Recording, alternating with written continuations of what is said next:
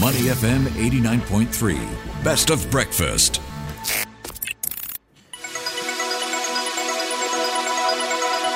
The U.S. Market Update with Money FM 89.3. Welcome to the US Markets Wrap. I'm Sean Cheong. The S&P 500 finished little change after briefly topping the 5,000 milestone for the first time on record, reaching a high of 5,000.4 before finishing at 4,997 points. Meanwhile, the Dow Jones Industrial Average rose about 0.13%, ending at 38,726 points, and the Nasdaq Composite gained by almost a quarter percent and closed at 15,794 points. For more insights, we are joined today by George Schultze, the founder and managing member at Schultze Asset Management. Hello, George. Good morning. Good How are you? I'm pretty good, and I think the S&P feeling quite good as well, isn't it? It's uh, having a little waltz there with the 5,000 landmark. So is this dance going to last? Yeah, it certainly seems like it's going to continue. It was a, you know, it's a continuing trend that we saw last year. It's these, it's these magnificent seven stocks, you know, driving the indices higher. I think this year is one where you'll probably get a little bit broader market participation, um, if in fact the Fed is able to, to manage the soft landing that it's trying to manage. But uh, yeah, you're, you're certainly seeing a lot of optimism in the markets today through, you know, the first couple days of February as well. Yeah, well, and the note of the optimism, earnings as well is quite optimistic. It continues to come come in better than expected. This has, of course, driven the markets to continue to touch new highs of late. So, how long can this rally sustain, keeping in mind that there is some pressure on stocks with the 10 year Treasury note last at 4.16%? Yeah, so a lot of that, that's a good question, Sean, and a lot of it has to do with what will happen with Federal Reserve Bank policy this year. Uh, recall that the Fed is tightening its monetary balance sheet.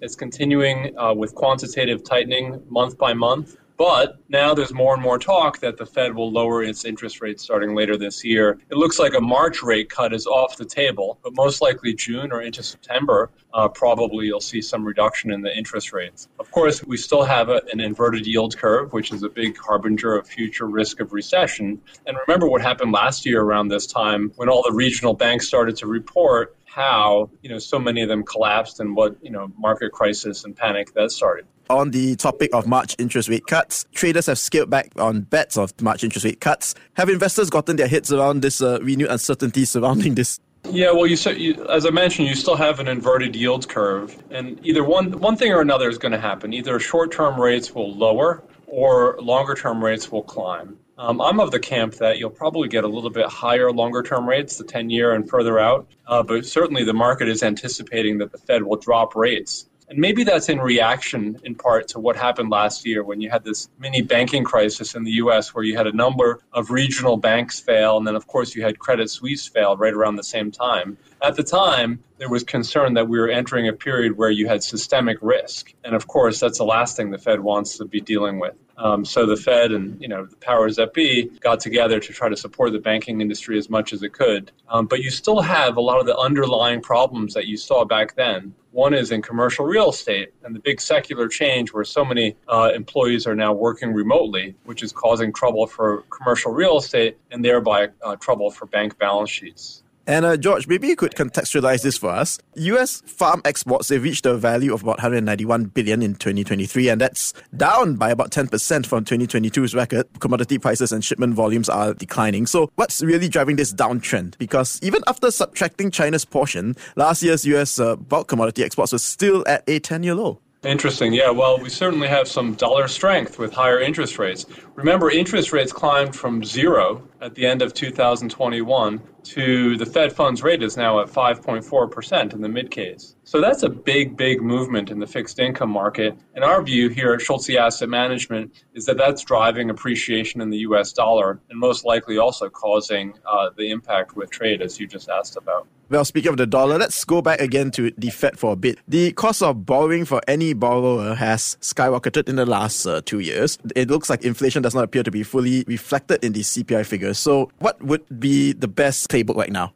Yeah, good question, Sean. So I think that's right. Uh, CPI is currently coming in at about 3.4%. I think the optimists in the market are saying, wow, uh, inflation has dropped substantially from over 9% post COVID down to 3.4%. And the Fed looks like it's able to manage a soft landing here, potentially getting close to their 2% inflation goal within a short period of time if they do nothing.